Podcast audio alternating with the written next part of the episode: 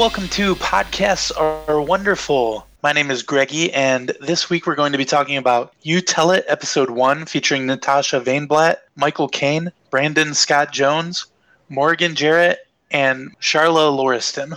But first, we're going to talk to my guest. He wrote a ton of advertising jingles that you definitely would know if he named them all for you. He hosted that radio show in San Francisco, the Rush Hour Renegades, and he is the singer for the band Jesse and the Rippers. Please welcome to the show, Jesse Katsopoulos.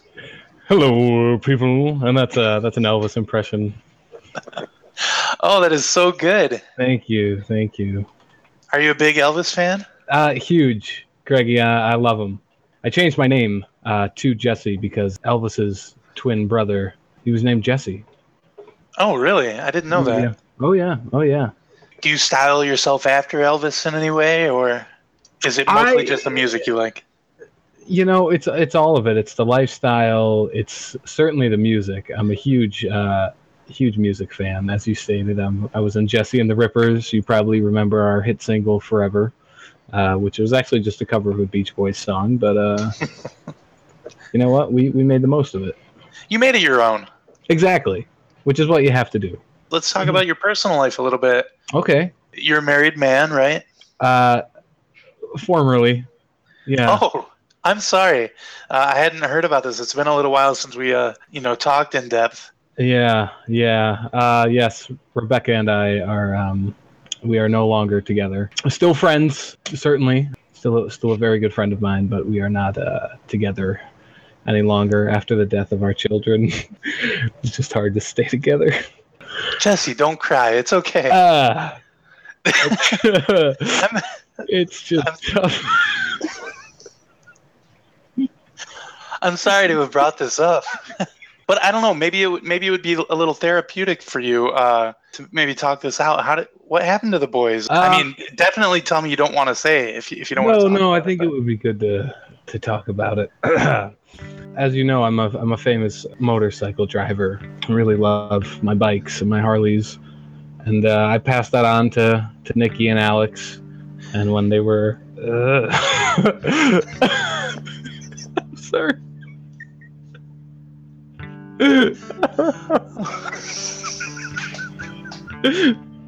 When they were when they were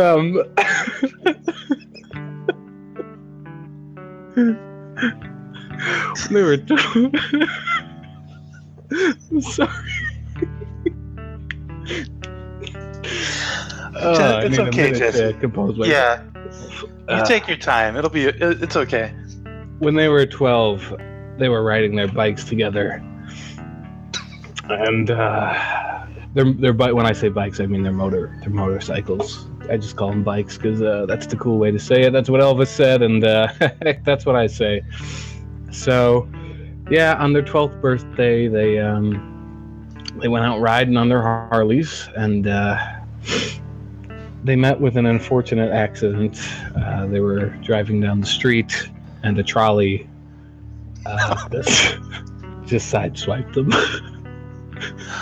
Oh my God, that is an awful story. Yeah, it's not. It wasn't fun. Wow, and they were on Harleys. I don't know.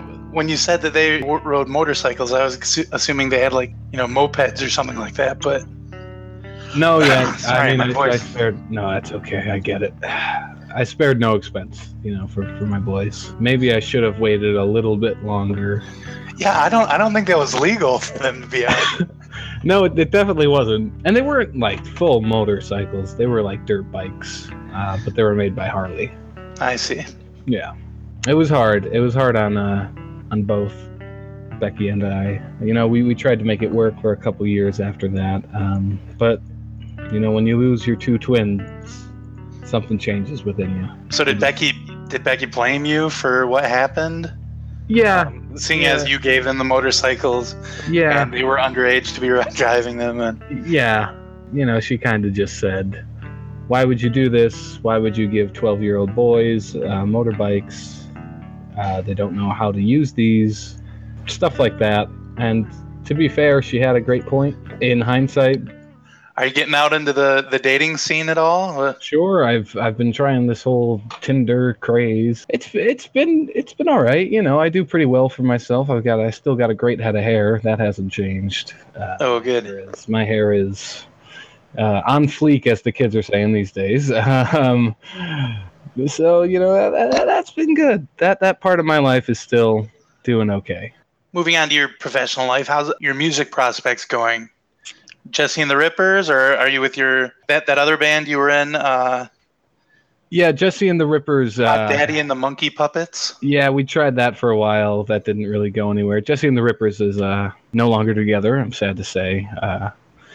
Well, they're still together. It's just not with me at the helm. Barry Williams is actually the singer of Jesse and the Rippers now. That's the name sounds familiar. Where would I know Barry from? You would know Barry Williams as Greg Brady from the Brady Bunch. I wish I were making it up, but it is true that he became the head of Jesse and the Rippers after I got kicked out. Oh, my God. Yeah. Well, it is too bad that they kicked you out, but it is kind of a step down. I mean, his voice is nothing compared to yours. Well, I appreciate you saying that. They really blew up after Greg or Barry came on board. Oh, after Barry came on board? Yeah, Barry and the Boys, they called themselves, and I'm sure you remember, I think it was 2004, they had that song, Doggy's Day Forever. Mm-hmm. And, Doggy's Day Forever, that was really good. Yeah. And they still do Forever as well. They do that Beach Boys cover. Yeah, they do. And I think they kind of, named that song Doggy's Day Forever, kind of as a dig at me, and that didn't go unnoticed. But I still get royalties because whenever that song is played on the radio, I'm still musical. I did all the music for that, so I still get my royalties. Right now I'm in a band called Jesse and the Big Boys. We opened for Barry and the Boys, actually. Was that awkward?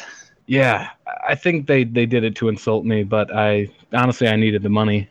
We're playing clubs. I'm still owner of the Smash Club. Okay. In San Francisco, you can find me there 6 days a week, bartending, and just helping out the crowd, do open mics, of course. So, Jesse and the Big Boys.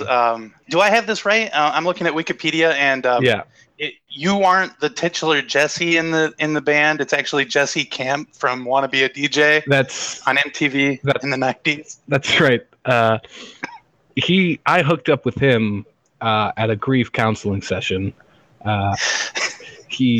After he lost his job at MTV, he had been despondent for years. And of course, as soon as I got into that meeting, I recognized him right away. And I said, hey, maybe we could do something together, to kind of raise our spirits. He said, okay, how about we do a band? And I said, that's the greatest idea I've ever heard. I'm looking. Yeah, because he's a musician as well. He had that album he put out. Uh-huh. And then I said, yeah, let's do it. You may have heard of Jesse and the Rippers. And he said, yeah, of course, Forever. What a great song that you didn't write. And I said, yes. And he said, how about we form a band called Jesse and the Boys? And I said, this is amazing. I think we're going to go right on top. I can't wait to, to write songs again and start singing lead. And he said, hold on. If we're doing this, I'm Jesse. It was a tough pill to swallow, but music is my life. And I just had to let it slide. So I go by Bob now. Oh, okay. Just when I'm performing with Jesse and the Boys. Yeah. So to avoid confusion. Right, because he's Jesse, you're Jesse. Right. And you guys did compromise because he wanted to call it Jesse and the Boys, but then you put your down and said... That's right. I forgot to mention about the name change because I talked to him and I said, well, you know that there's Barry and the Boys. And he said, oh, that's right. They had that big song, Doggy Day Forever. And I said, yeah, we're going to need to distinguish ourselves.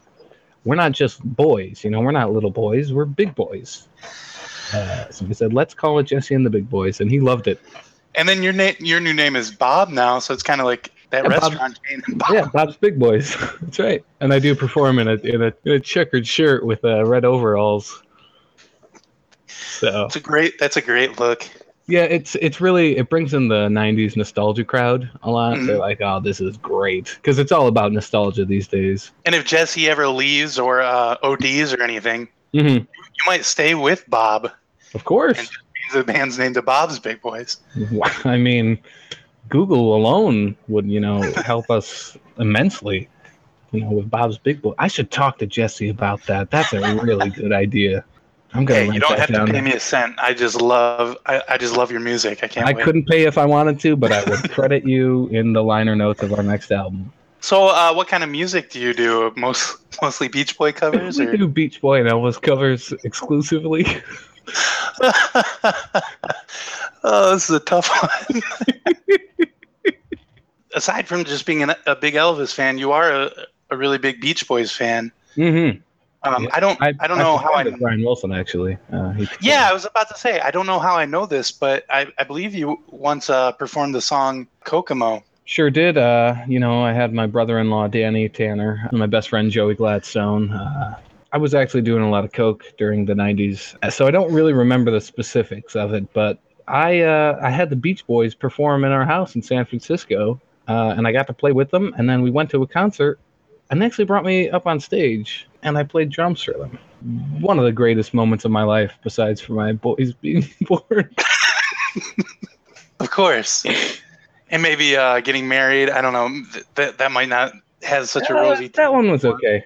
So we mentioned your brother-in-law and living with him. You kind of had a weird situation going on back in those days. Yeah, it was almost like a sitcom. It was a little silly how we were living. But yeah. In what way?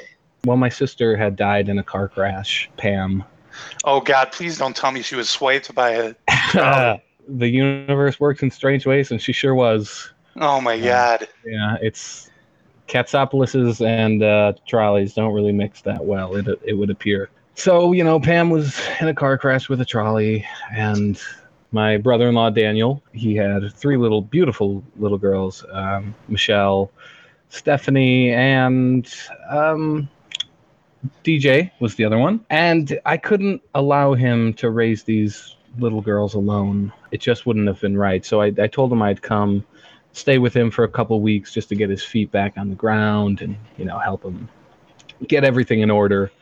And then his friend from college, Joey Gladstone, came in and he helped, you know, sort everything out. And then I just kind of stayed there for like 8 years of my life, just living in the attic of that house. Yeah, even after you got married and had children. Yep, we still stayed there, which was a weird conversation to have with Becky. You know, I said, okay, let's get married. And, you know, of course, we talked about living arrangements. I said, you know, I'm living in Danny's house.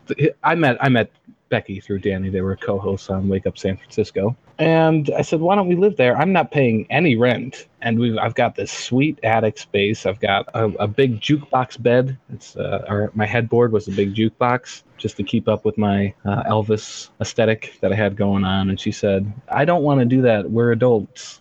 I think Danny's okay now. The kids are grown up. And I said, listen, I'm not marrying you unless we can live there. And she gave in to that ultimatum. Did you continue to live in the house after the twins died? Yeah. Are you living there now, Jesse? Not in the attic. Oh, you got to move in the main house? I'm in the basement now. Oh. Joey moved out. He got married. Oh, that's weird. Yeah. He moved out after he got married? Yeah, I didn't understand it. He was like, oh, I'm getting married to, you know, whatever her name was. Well, I haven't kept in contact with him since the kids, but... Yeah, it's like, oh, I'm getting married, and we're buying a house in L.A. And I said, when are you moving out? I said, well, yeah, I got to start my, you know, the next chapter of my life. I just didn't make any sense to me at all, but I hope he's doing well. Did his children's television show get picked up by PBS? Was that Ranger what it was? Jones?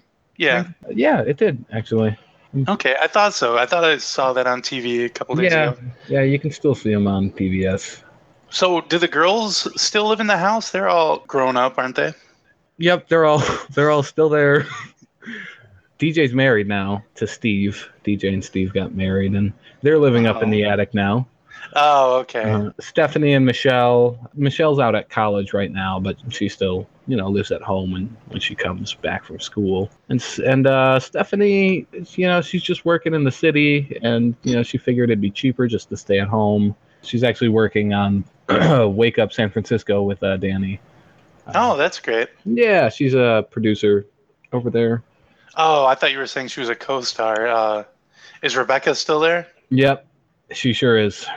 Oh, geez. So it's tough sometimes when I turn on the TV and there's Becky. Yep. Or you visit Danny at work, or right when I have to bring his lunch in a brown bag. Yeah, but I said, we're still friends. We're still friends. Of course, we're still friends. We have that bond together that'll never be broken. But I still love her very, very much. Yeah, but you're getting out there. I'm getting Tinder. Out there. I'm on the Tinder. I've checked. I've got a Facebook page. Currently seeing a girl who's 18 years old. Oh wow. Mm-hmm. It's good. It's good. Great for job. Me. That's every man's dream. Yep. She says she's 18, so I'm hoping. Okay. I think you have to be 18 to be on Tinder. So I don't think she's lying about it. Well, what would she gain from that? Absolutely. To date a 50-year-old man. So, how about the advertising game? Have you done anything in that arena lately? Yes, I actually do the We Are Farmers. You know that jingle? Oh, okay. That was penned by this guy right here. Oh wow! Little known fact. So, the jingle business is going great. As long as there's the medium of commercials, there's always going to be a need for jingles. So that's really been a steady, solid part of my life. The only thing I can say that has been solid about my life has been these jingles. Has it been hard to write jingles since Joey moved away? Yeah. He was mainly the lyricist for our jingles. I kind of did the music. As you can tell, the We Are Farmers jingle isn't really much of a song. True. Kind of. There's not a lot of lyrics in that one. No. But you know what? I get by. Okay. I get by, and not with a little help from my friends, that's for sure. Oh, no, you don't like that kind of music? Yeah, Beatles is terrible. But that's a time for another podcast, Greggy. So I see in my notes here that you emailed me about. Your newest project that you're working on is you're petitioning the city of San Francisco to remove all the trolleys from the city? Yep. How are you working on that? How is that going forward? I've set up a GoFundMe campaign that's gaining a little bit of steam. I've got 3 backers. Danny, of course, was one of them. And then Michelle was another. And Joey was the other one. And they each lent in $100 each, which was incredibly kind of them. And Stephanie didn't donate at all? Well, Stephanie, she's busy. How rude. Have mercy, am I right? You got it, dude.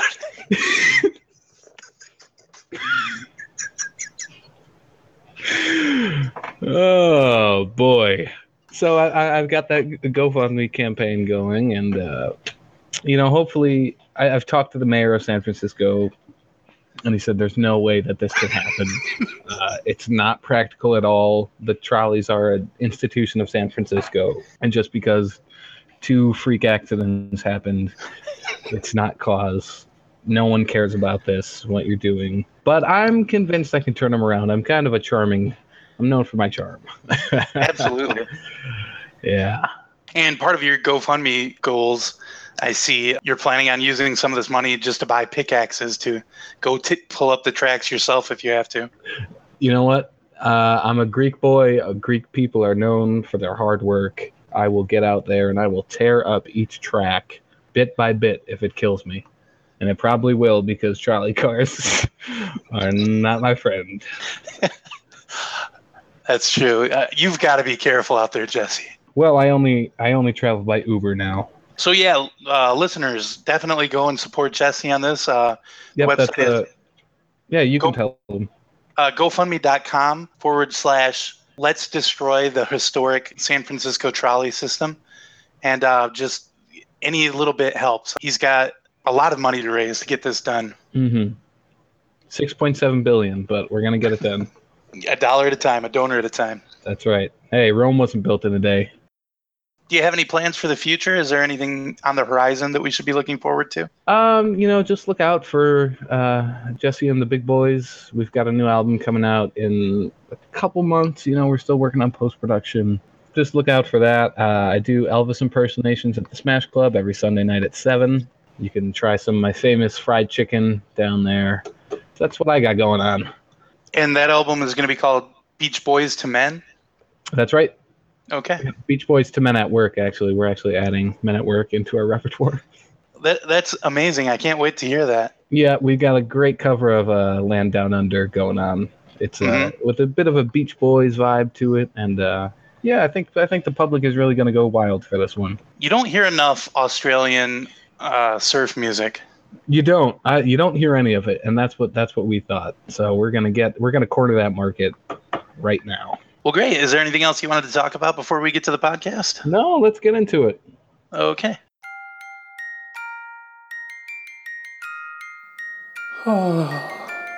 What's wrong, you asked? Well, it's just that giving people shout-outs for leaving iTunes reviews is like my favorite thing to do, but I can't do it this week. Nobody left an iTunes review this week. Oh, you guys, if you do that, then I can give you a shout out and I can say nice things about you. And I love to. Please, guys. Oh, darn it.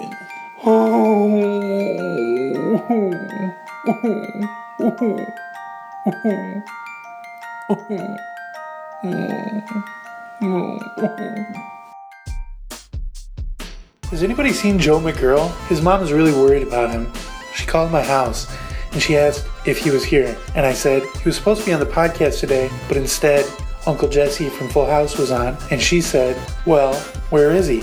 And I said, I don't know. And she's really sad, and she's really worried. So if you know where Joe McGurl is, please get a hold of him on Twitter. That's the answer for some reason, at Joe McGurl. So yeah, do that, because we're really worried about him. Joe, where are you, Joe? Okay, I'm not gonna whine twice in a row. Excuse me, this is crazy.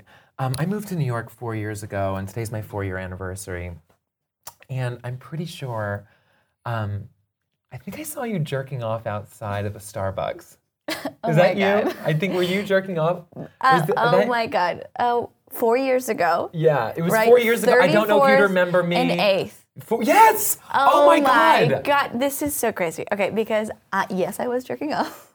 And it was my first day in New York as well. Oh my, was it really? Yeah, I was like, I hear New York is like the land of the free. Yeah. It's the city where you can do whatever you want. So I said, you know what? I'm going to pull out my willy and I'm going to go crazy. No, it's so amazing that you did that, because I remember it was my first day. I cannot believe. I was like, it's my 4-year anniversary. Yeah. I was walking to the Starbucks. I'm so scared. I'm going to SVA. We locked eyes, remember? And I said, I'm going to fuck you rotten. Yes, you remember that? Yes, I said, I'm going to fuck you rotten. You did. And I spent, I wish I could tell you, I spent the next month and a half scared until I realized I did. I was terrified out of my brain, like looking around the corner. Will this toothless man come back and just try to fuck me rotten? And that is honestly, so crazy. It was one of those moments where it took me a while, but you opened me up.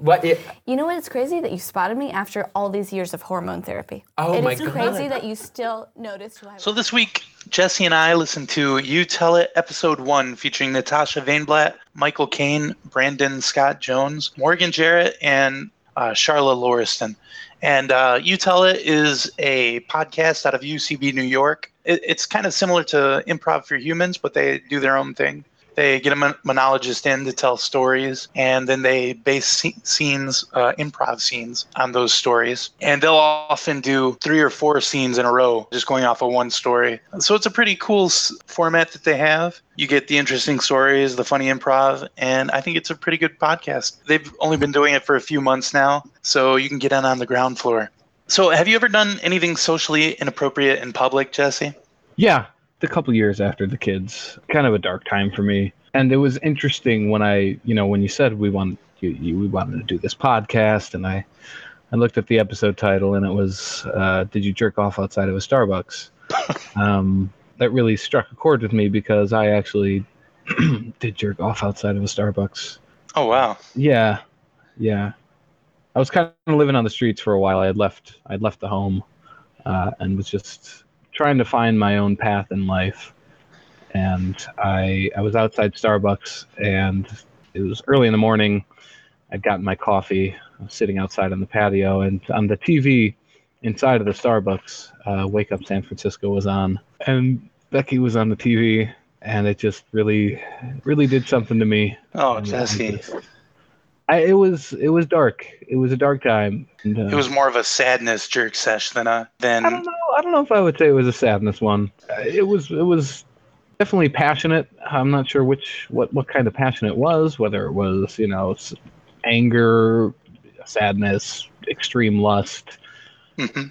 But it was definitely out of passion. Well, that's got to happen all the time, though. I mean, you put a friggin' hot babe out there as your logo. Absolutely. Of course, everybody is going to be, whipping it out. Sure. That Starbucks logo is extremely sexual. It's a siren or a mermaid, I believe, and she's got her hair covering her boobies, and it leaves a lot up to the imagination. Well, you know what they say, sex sells. That's true. Starbucks is going for that 100%. And let's not forget that you replace that B with an F, and you've got yourself some trouble there. Okay, ladies and gentlemen, I don't suggest you do that at home. No, I'm not suggesting that either. I'm just saying we all know it's there. Yeah, let's be adults about it. I understand. Yeah. So were you brought up very religious? No, not really. In Greek culture, more about the family and the tradition of family and everything we do there, but... religion didn't really play a part in that. Now that I'm thinking about it, it did. It really did. Really? Yeah, I forgot that I got married for 13 years without me knowing it, because I went around the table with one of my childhood friends, and that was, I think, a religious tradition. So, yeah, I was religious. I kind of just blocked it out, I suppose. So what kind of religion is that where you dance around a table with someone at a party that you haven't really met before, and then you find out that you were married from then on? Let's not be ridiculous. We weren't dancing around the table. We just walked around the table. Oh, I'm sorry. Yeah. It's kind of Catholic, maybe Orthodox. Again, not really brought up, kind of blocked that all out. Well, I was raised super Mormon. Oh, really?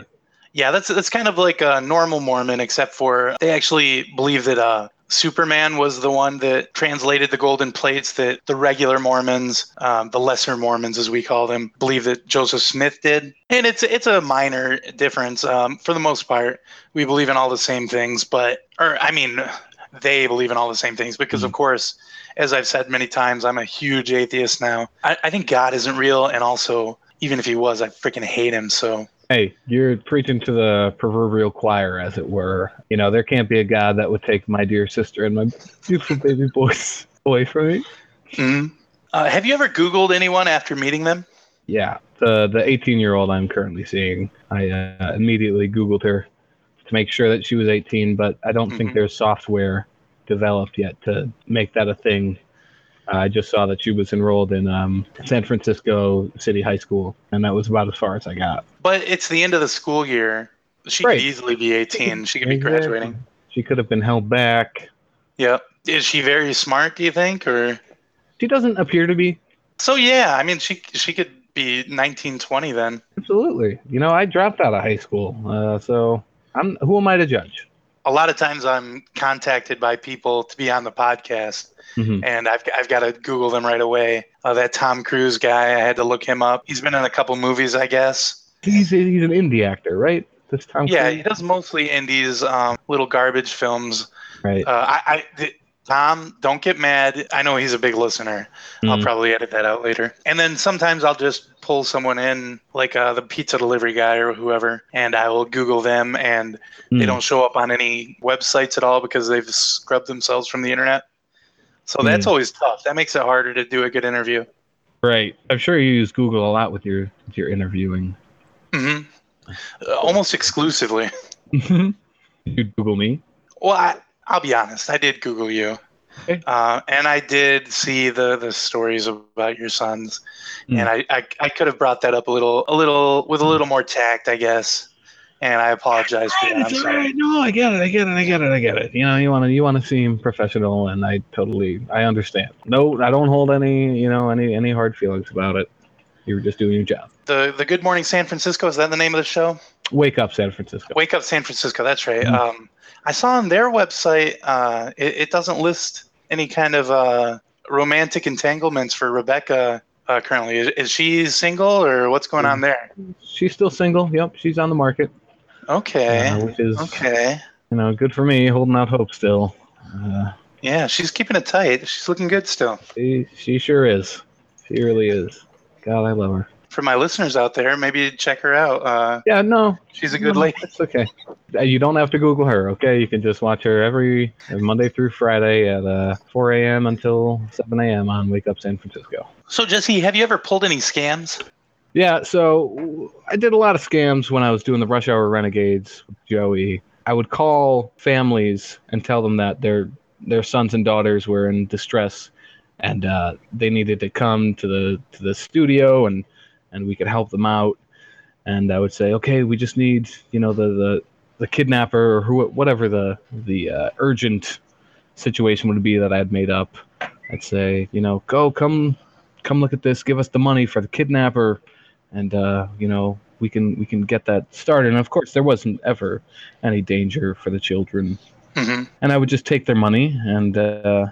In hindsight, I'm looking back at it now, and it seems like a little bit of cosmic revenge on me that I would tell these families that their children were in peril, and I in turn lost mine.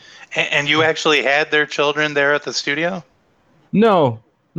One time, but he was one of our interns.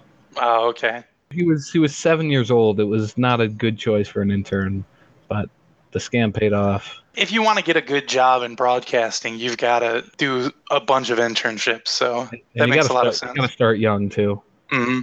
So you were giving that kid an opportunity. Absolutely. And he, in turn, gave me an opportunity to make some buku bucks, baby. Mm-hmm. And so they brought you money? You kept that money? Yep, kept it. I said, oh, look, the kidnapper, I'll do the trade, and he's in the other room. Just put the money. I'll give it to him, and I'll bring your son out. And that's what we did. It was great. That's a great scam. So have you ever been so nervous you threw up? Oh, sure. I mean, when I was with the Rippers, almost every time before a show, I would just... You get a lot of stage fright? Oh, yeah. Yeah. I may look like I'm a confident guy, but when I'm before that crowd, my tummy starts rumbling. How about that time when you performed with the Beach Boys? Honestly, I was fine for that one. I was really calm, cool, and collective. You would hate for that to be the time where the nerves kick in and you're puking all over Brian Wilson. Sure. I mean, after I performed, I don't think I stopped puking for about 7 minutes. Mm-hmm. I pretty much emptied my entire body. I was very sick. I was in the hospital for days recovering, but not beforehand. And you had to get Brian Wilson to drive you to the hospital because the ambulance got there and they said, no way, we don't want anything to do with this one. Yeah, they said, "Oh, we're gonna have to clean up our ambulance and stay like an extra hour to do this," and they weren't having it. Luckily, Brian is a great guy, and mm-hmm. he shipped me right off to the hospital. Do you believe in ghosts? Yes. Oh, really? Oh, yeah. I believe I'm haunted by ghosts. Do you know who these ghosts are? Yeah, it's Pam, my sister, mm-hmm. and the other one. I think it might surprise you. Richard the Third. Oh, really? Yeah. I was expecting it to be one of your boys. Oh, my boys. No, they are at peace. But I definitely know that the other one is Richard the Third. He talks a lot about the War of the Roses, and I'm like, listen, man, I really don't need this right now. But mm-hmm. he goes on and on. And what does your sister talk about? Just a lot of you were supposed to pick me up at the airport. I had to take a cab to the house. If you hadn't done that, I wouldn't have got hit by a trolley. A lot of stuff like that. I see. Yeah. Which is typical older sister behavior. I also believe in ghosts. I don't believe in God, or I don't believe in heaven or hell. Mm-hmm. But I do believe that sometimes there are ghosts out there. And if you can swing it, you should probably try to become a ghost when you die so that you get to continue on, because otherwise it's just, Enzo for you.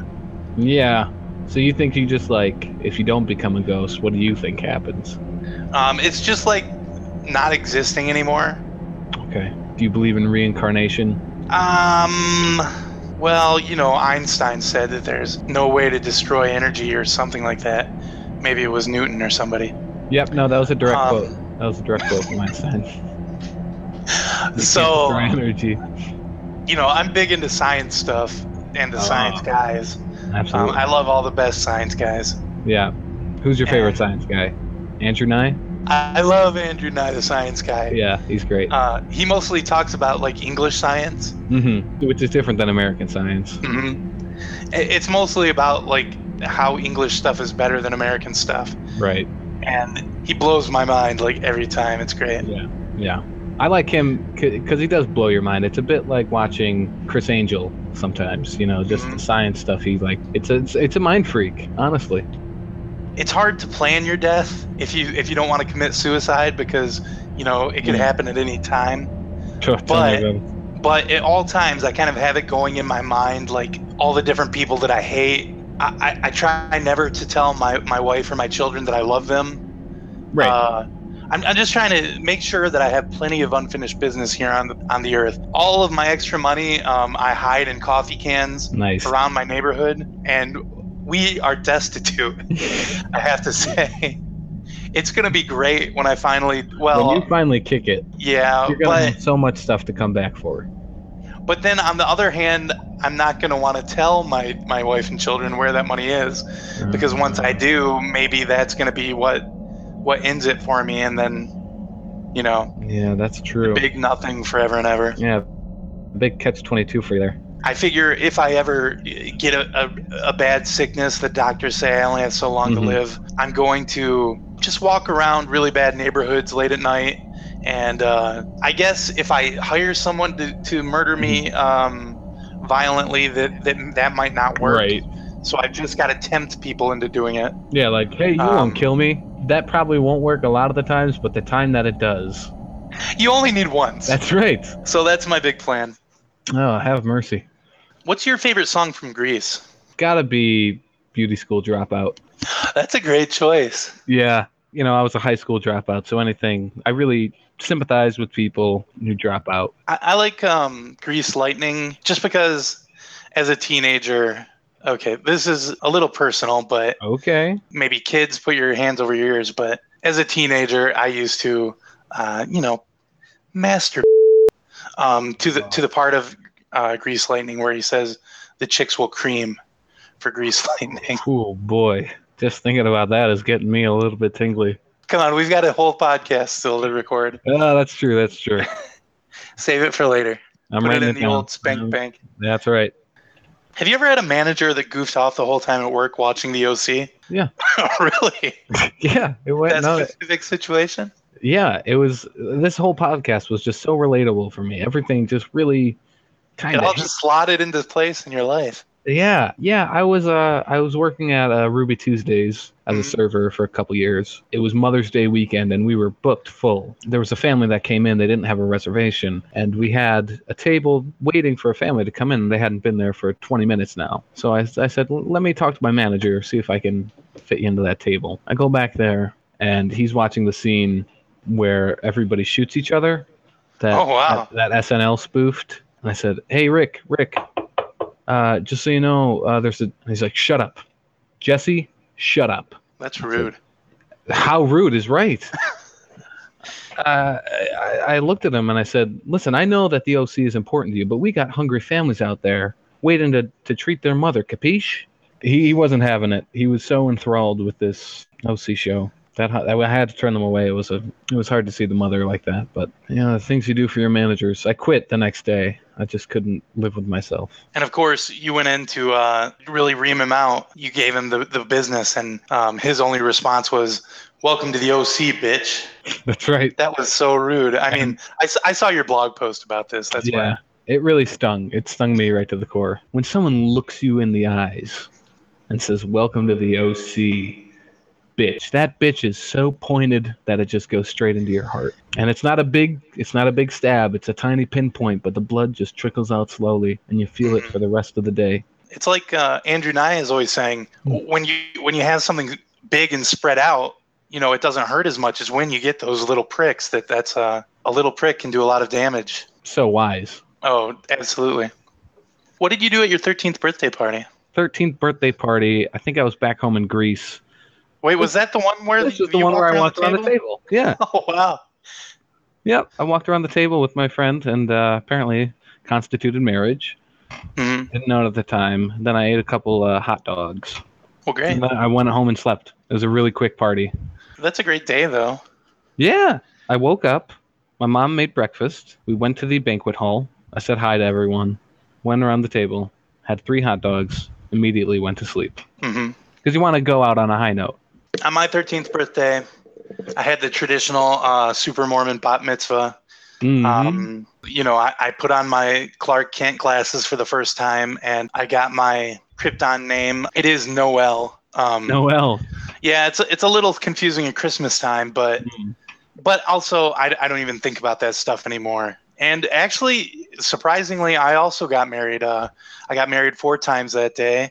Wow. And, hey. Yeah, it was a pretty great 13th birthday. It sounds like it.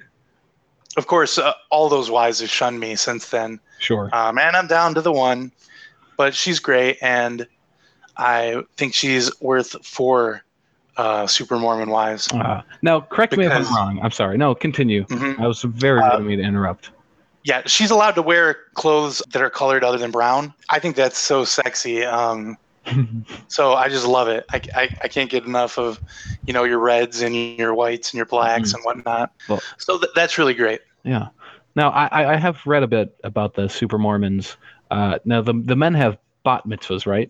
That's correct. And the females have bat mitzvahs, and they dress up like Batman. Is that correct? It is Batman, but it isn't, you know, the popular culture Batman, because it is a brown costume. Right. It's more scientifically accurately bat-like, and they're blindfolded, so they can only use their hearing to get around. Yep, and you fill the party hall up with mosquitoes, especially bred for this day, and they just chow down. They go to town on it. It's very uncomfortable for everybody else at this party, but yeah, but it's probably a real spiritual awakening. Mm-hmm. And it's her day. I mean, like, absolutely. You know, it'd be selfish of you to say, okay, I want to be comfortable. You know, you went through your bat mitzvah already. Let them have their day. And it's their last day before they get married off to some 13-year-old boy. Sure.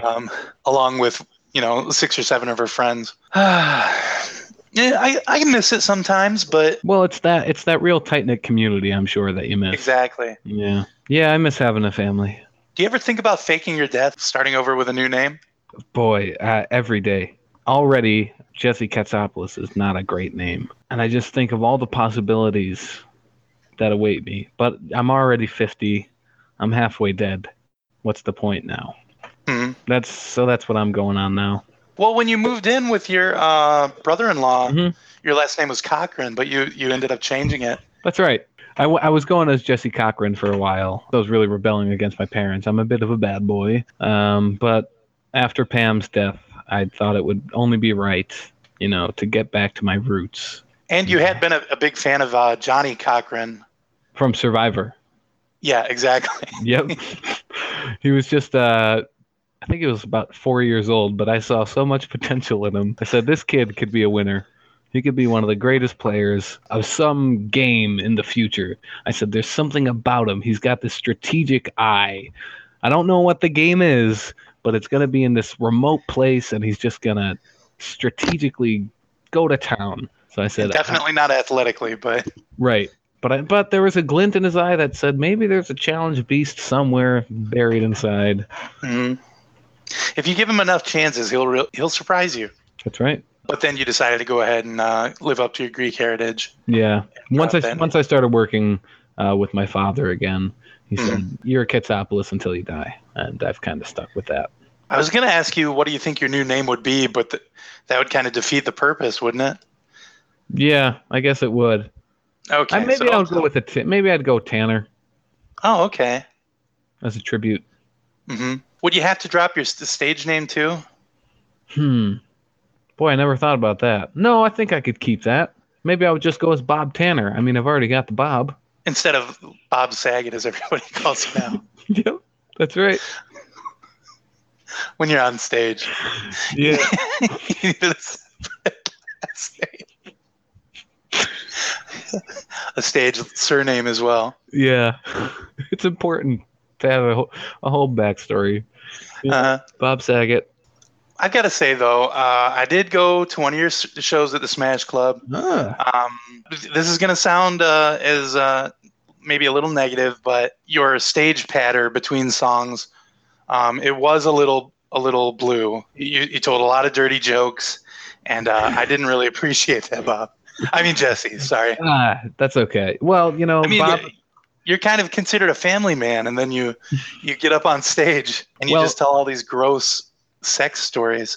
That's the thing, you know, you really just want to break the mold of, you know, I don't want to be pegged into this one thought process people have of me. So I get up there, and Bob is an entirely different person when he is on stage. When I'm on stage, I should say I'm not talking right. In third person. Yeah, I like to just switch things up. So people, you know, they look at me and they say, oh, that's a bit different, that Bob Saget. I understand that. I'm sorry to bring it up. No, it's okay. Hey, you know, how will I ever learn if I don't get judged? Great point. Thanks. What's your favorite thing about kangaroos? I like how high they can hop. That's pretty good. Yeah. How about you? I really like how they look like a big muscle man. They do look like big muscle men. If you look at their arms and their chests. Yeah. They look like... just a hairy guy. And I like how they box. Mm-hmm, that's really good. Yeah, that's pretty cool. You don't see a lot of boxing animals these days. Mm-hmm. I mean, it's not like when we were growing up, you know? Right. You had animals boxing all the time. Like that Rumble in the Jungle, that was George Foreman versus a kangaroo. Yeah. It was weird that they brought a kangaroo to the jungle, but right. they went for it. Well, it's weird that they brought George Foreman to the jungle, too. Yeah, that's true. I hadn't thought of it that way. Yeah, makes you think. Mm-hmm. It's too bad that he ripped the head off of that kangaroo, though. It was disturbing to watch on television, but...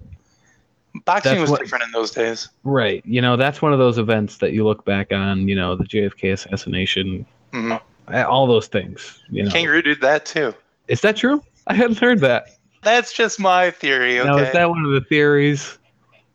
It would make sense, you know, being high up on the hill. Loving to hop up that. Yeah, okay. Well, I'll tell you what. You know those planes that do the chemtrails? That's all kangaroos. I've seen this with my own eyes, okay? And a ghost told me about it as well.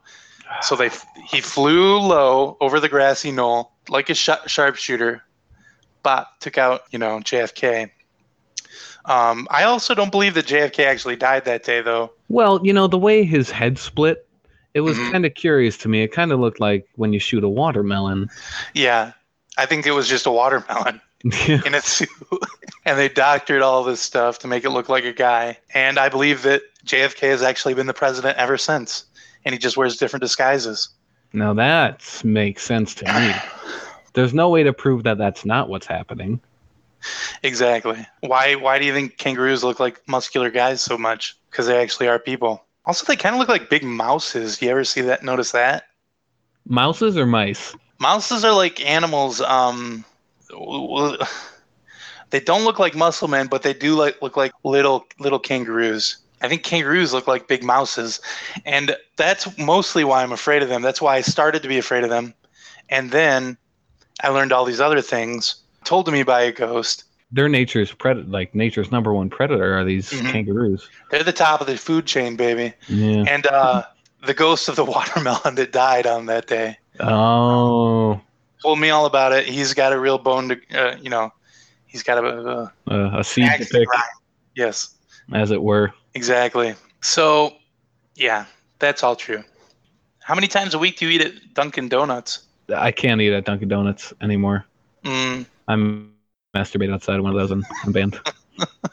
Well, it's the holes in the donuts. That's right. I mean, they're the sexiest pastry. Mm-hmm. Next to Danishes, actually. All those slits. Ooh, boy, oh, boy. Have mercy. I look at those Danishes and I just, ooh. Got to stop talking about them. We don't say slits on my podcast. That's sexist. I'm sorry. I'm sorry. Yeah, I don't go there anymore either. I got a bad lasagna there last time, and my stomach did not like that one bit, so I just stay out of there.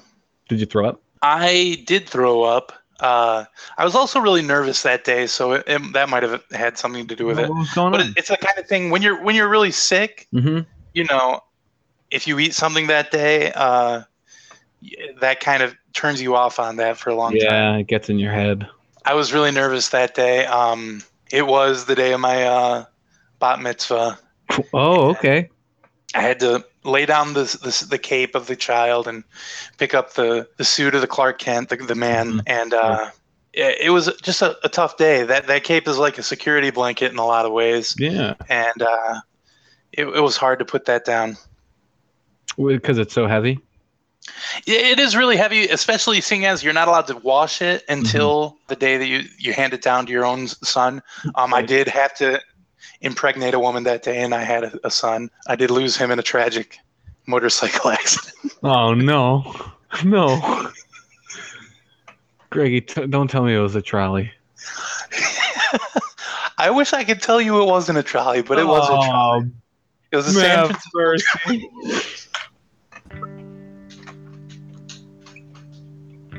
And it was only a baby at that time. I was 13 years old. This was 9 months later, so I hadn't yet turned 14 yet. I had the baby in the sidecar, taking it to daycare for the day because you would think it'd be easy to avoid these things because they're the silent killers. They're on these tracks. They're ringing bells constantly at all times, but somehow they sideswipe you. I don't know how they do it. Well, let me tell you the truth about Nikki and Alex. They heard the bells. They thought it was an ice cream truck, and they went right towards it. And that trolley, what's going so fast? It can't stop in time. And I was 13 years old. To the Super Mormons, I'm a man, but in actual fact, I love a good ice cream as much as anybody else. So maybe, okay, this is the first time I've ever admitted this. Maybe I did swerve over a little to try to get at the ice cream truck. I can't. And I didn't have the baby strapped down or anything. I was 13 years old. Come on. You were thinking about other things. Yeah, I was thinking about ice cream. Yeah. I was thinking about my, I believe it was four wives. Is that what I said? Mm-hmm. And I was thinking about my four wives back at home. Sure. You know the hills in San Francisco. Oh God. Did it just roll? I hate to say this. So the trolley hit the sidecar, and the baby just went flying. Oh no! I thought I was over this. This was 20 years ago, but hey, it's hard. It's hard. So, just through the air. This was a 15-foot tall hill that I was at the top of at the time. Oh, sorry, it was 15 feet tall vertically. Well, yes, but it's really steep going down. Okay. You know, if I was going up the other way, I would really be. You could walk past me. I would be going so slow. Sure. But as it was, I was kind of picking up speed, and then I'm hit by a trolley as well, and this baby just goes through the air. It actually went over a house at the end of the street. Oh boy! And landed right next to a swimming pool, like 2 feet over. Oh. Things would have been, I don't know, the baby probably would have drowned, to be honest. But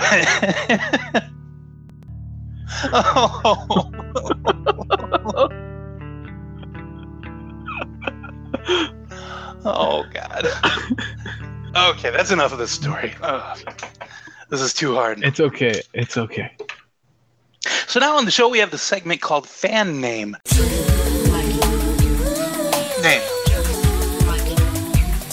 Name. That is where my guests and I are going to come up with what the hosts of You Tell It should call their fans. Like how on Who Charted, for instance, I often bring up this example. They call their fans chartists. So we're going to come up with a kind of name like that. And this is to replace the Ad Men segment. Mad Men is now off the air, and it's going to be going forward, it's going to be way too hard to try to explain what the Ad Men segment is without Mad Men to compare it to. So I've had to retire that segment. So fan names for You Tell It.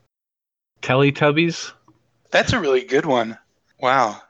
The You Tell It Teletubbies. Yeah. Hey there, Teletubbies. Today we're going to be improvising. That's pretty good. The You Tell It Bank Tellers. I like that one. That's okay. Okay. It's not as good. I know. It's okay. It's no Teletubbies, but... You guys are the ones that tell it. That's the best one we got so far. Okay. YouTubers? That's pretty good. Because then, I mean, you could kind of tie it into YouTube. Mm-hmm. And get that. Technically, you'll be confusing people, I guess. But I don't know. We've come up with a bunch. Maybe it's time to vote. Okay. You can vote first. Okay, we've got the Teletubbies, mm-hmm. the Bank Tellers, the You Guys Are the Ones Who Tell It. And the YouTubers. You know, it's weird, but I'm going to go with the first choice. I think Teletubbies was the best one. You think so? I think you guys are the ones that tell it. Yeah, that's true. I mean, because that brings in the listener and that makes them part of the show. Yeah. Okay, yeah, you swayed me. So Great. You Tell It, the hosts of You Tell It, Michael Caine and the other Natasha Vaynblat. We've done it for you. Now you know what you should call your listeners. Just open your show with, welcome to You Tell It. You guys are the ones who tell it. And that's not confusing at all. Nope, that's the perfect name. Yeah. So congratulations, we did that for you. So is there anything else you'd like to talk about before we get to the rating? We all know podcasts are the best, so let's rate this show from 1 to 10. But don't go too low when you rate, my friend, because then wonderful wouldn't make much sense. It's rating.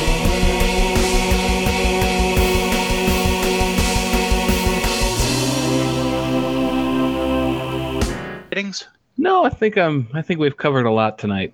So on Podcasts Are Wonderful, we have a 1 to 10 rating system where 1 is the worst and 10 is the best. But podcasts are so good. Rating a podcast less than 8 is like sideswiping someone's children with a trolley in San Francisco.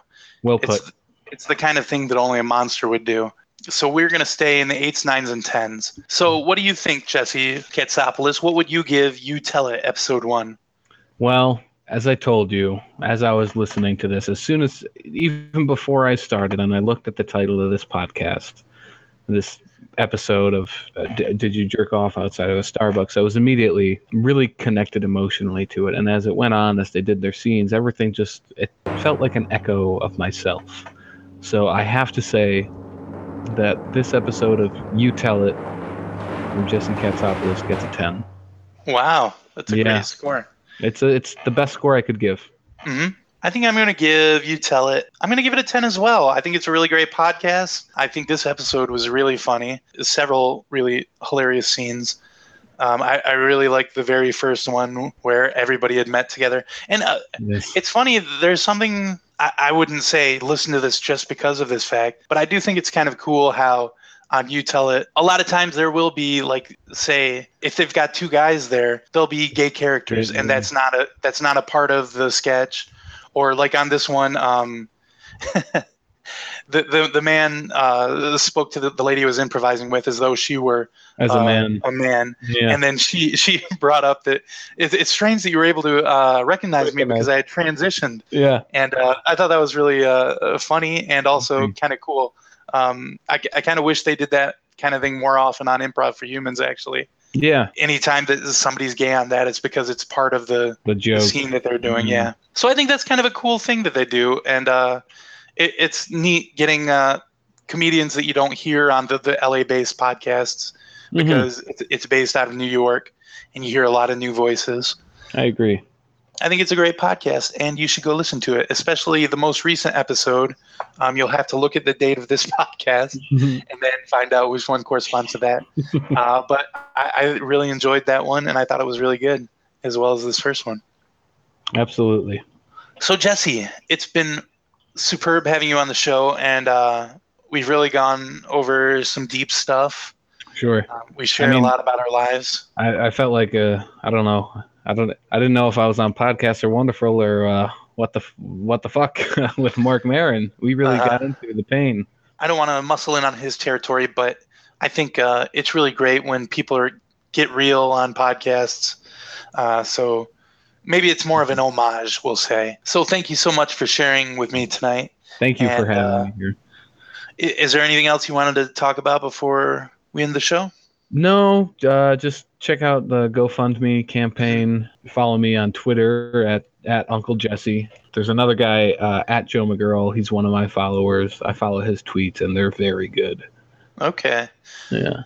And I got to say, I love all the memes that you post all the time. It's great. I am a meme addict. I love it. Success Kid is probably my favorite.